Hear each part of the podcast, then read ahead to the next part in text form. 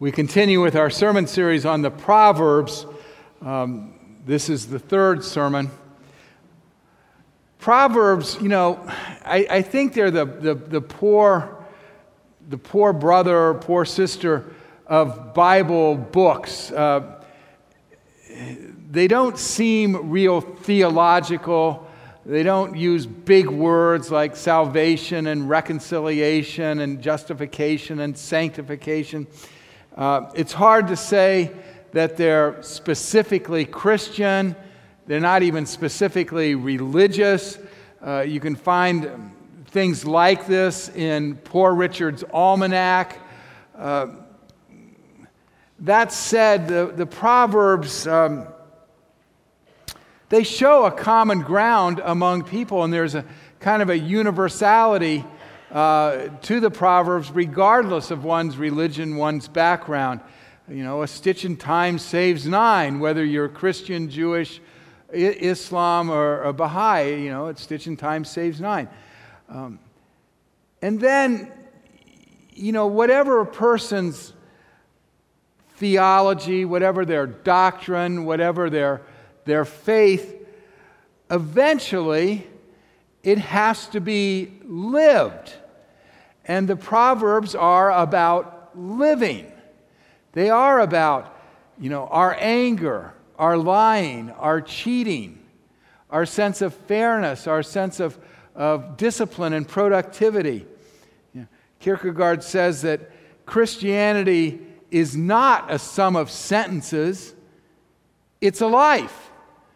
Christianity is something that has to be lived. And that's kind of the message of Proverbs you know, that they, they have to be lived. And Jesus says, you, you can call me Lord, Lord, but you still to feed the hungry and clothe the naked and visit those in prison.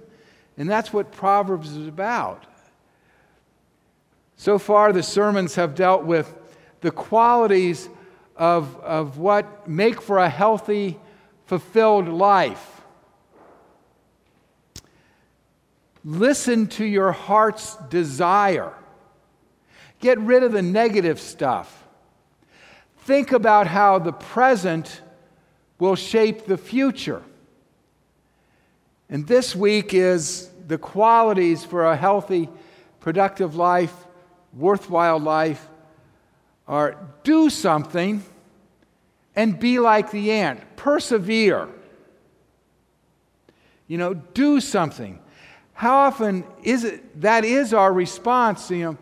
We hear that somebody's sick. If there's something I can do for you, can I take a meal to you? Do you want me to drive you somewhere? Do something. You know, I, I think of the, of the memorial service in Dayton in August after the mass shooting in the Oregon district, where the governor was giving his speech, and the crowd just interrupted him and started chanting, Do something, do something, do something was proud to be from Dayton. That's what we want. Do something about this. When we, when we say do something, the issue really is what can I do to make the situation better? What can I do to make the situation better? This lifts up the difference between guilt and responsibility. I can be responsible for things I'm not guilty of. In this neighborhood, if the issue isn't parking, it's trash. You know, you go through the alleys and there's trash. Mattresses, bed frames, desks, chest of drawers. And you hear people complaining about the trash. Well, do something. Call the city. Email bulk pickup. They're glad to pick up this stuff. What can I do to make the situation better? Take responsibility.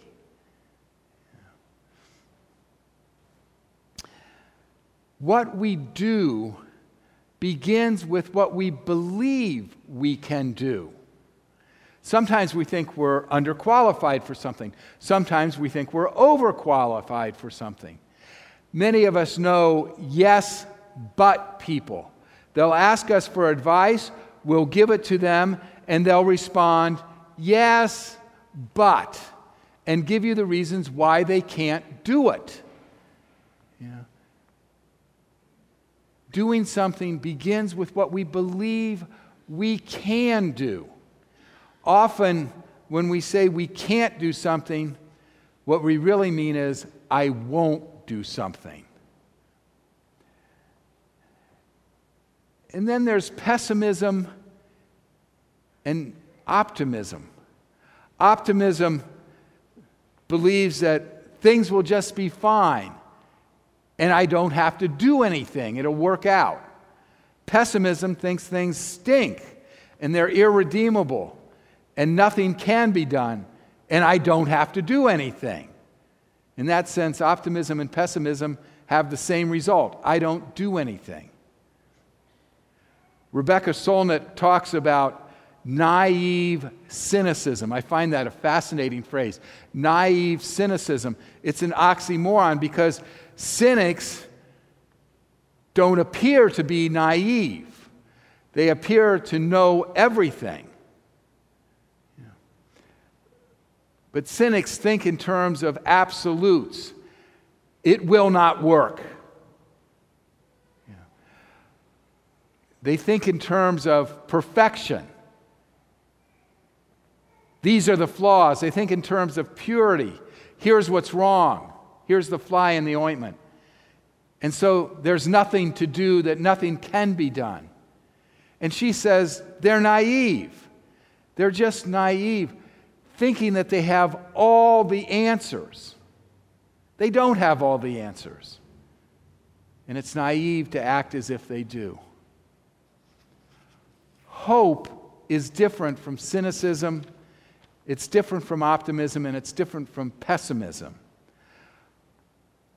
Hope says that the future is unpredictable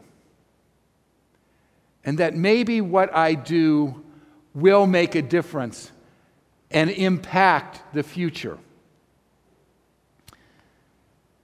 William Sloane Coffin used to tell us in, when we were in school that the real exciting things in life and the things that he commits to are not the things that are going to happen regardless of whether he commits to it or not, and not the things that will never happen regardless of whether he commits to it or not.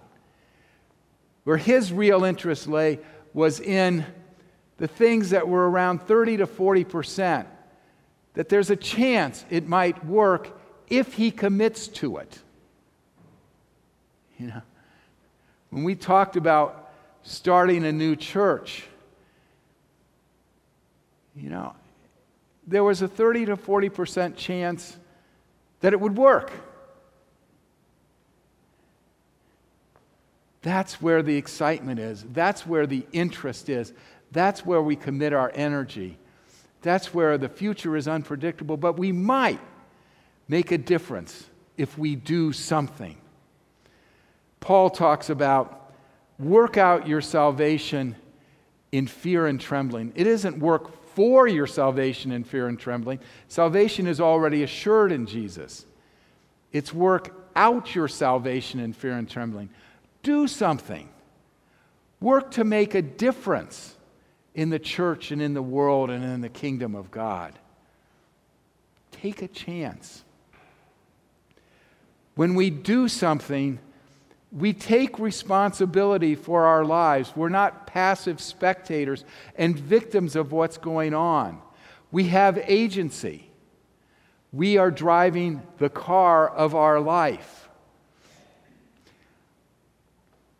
I can blame you for what you do to me. But I can't blame you for what I do in response for what you do to me. That's up for me to decide, and I'm free. And for freedom, Christ has set us free in how we do something. Do something. Make the first move. Don't we often find ourselves in that? Well, I'll do it if you do it. I'll talk to her if she talks to me. I'll go out on a limb if you go out on a limb. And we find ourselves, we always do this when we enter a building and somebody comes at it and we come at it together. And it's always, well, you go first. No, you go first. No, you go first. And we just stand there, never taking a step. You know, take the first step, make the call, confront. Stop doing something. Separate from that which is damaging. You know, help. Get help. As Red says in Shawshank Redemption, we need to get busy living or get busy dying. Now, one of the deterrents for doing something, at least for me, is that I expect it all at once. Yeah. One of my problems with the computer is I want to know it all now. And if I can't figure it out all now, you hear me yell from my office Colleen, Amy, Beth. I want it all now. I don't have the patience. And the proverb today talks about the ant. The ant doesn't build it all at once. The ant builds it one grain at a time. Learn from the ant. Have that perseverance of the ant. Think about that crazy little ant who thinks it can move a rubber tree plant. Everyone knows an ant can't move a rubber tree plant, but it has high hopes. It has high hopes. It has high apple pie in the sky I hope. So when you're getting down, like losing ground, think about that ant Oops, there goes another rubber tree. Oops, there goes another rubber tree. Oops, there goes another rubber tree. Okay. And that's in Proverbs. Read Proverbs, you'll find that song. Okay. And Sinatra is in trouble. Okay? Just, just know that. The ant does it one grain at a time, one step at a time. Years ago, I heard an interview on BBC with Mother Teresa, and the interviewer asked her how she could have helped 42,000 people. And she said, I didn't help 42,000 people. I helped one. And then I helped one. And then I helped one. And it just added up. I used to look at Russian novels as an incredible hurdle that I would never read one because they're so big and those names. Well, you just start with page one. And there's wonderful literature, just one page, and then the next page, and the next page. We think about that with our faith. I want it now. I want to understand it now. I want a relationship with God now. And it takes time. The patience of an ant. We want a better relationship with our, our partners. It takes time it takes steps. one of the things when we do something with perseverance, there are unintended benefits. Things happen that we just didn't anticipate along life's journey. Having been in the ministry this long, there are lots of unintended benefits I've experienced. I never really thought about taking mission trips when I was ordained. And over the years, I've been to Nicaragua and Guatemala and Honduras and Mexico and Jamaica and Puerto Rico.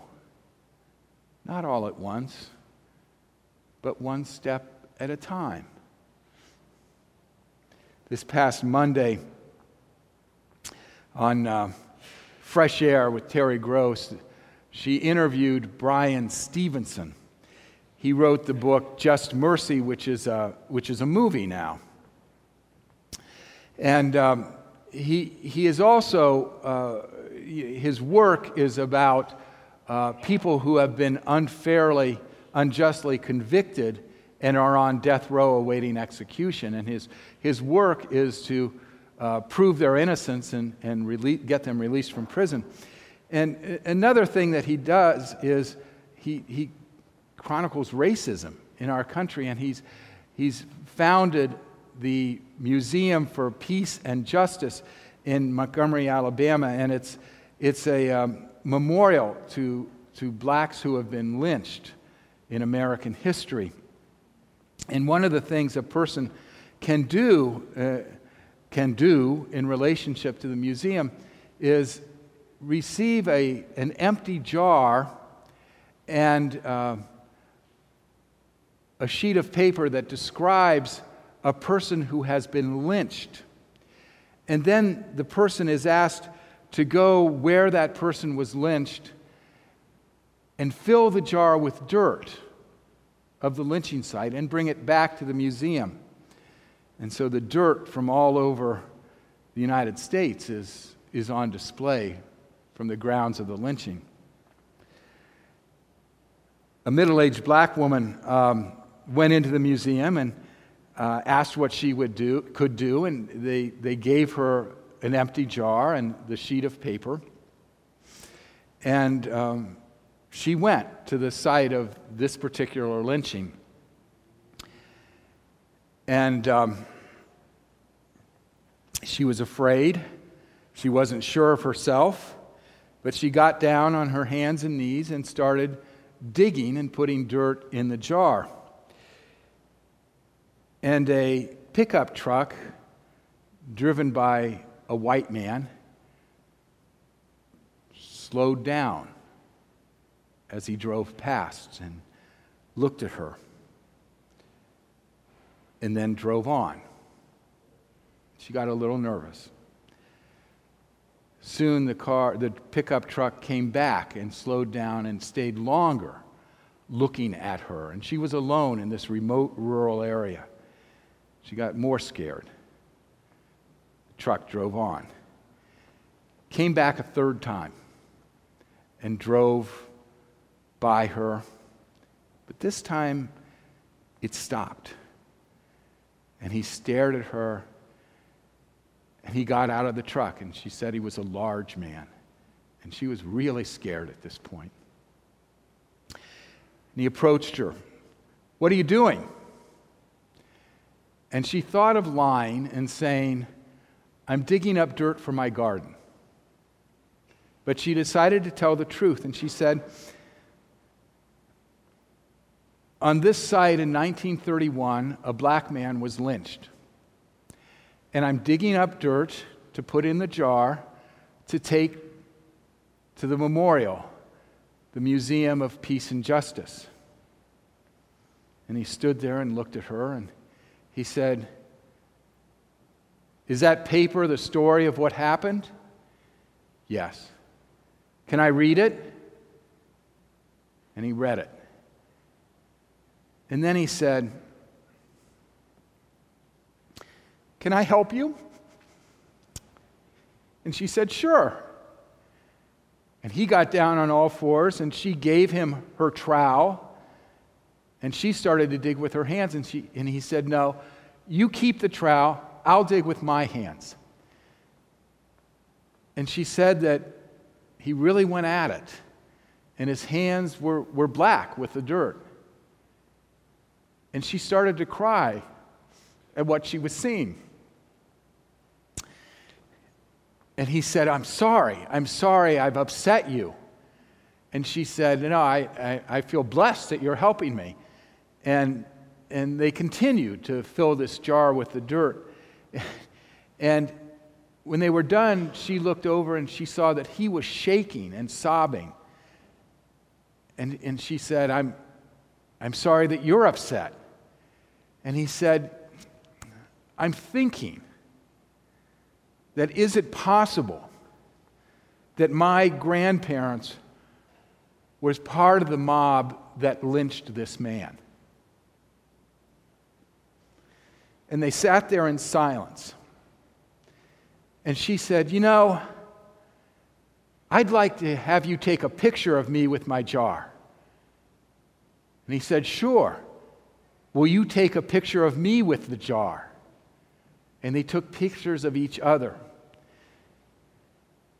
And then they decided to go together to the museum and together give their jar to the museum. The middle aged black woman and the white man in the pickup truck. She talked about how that event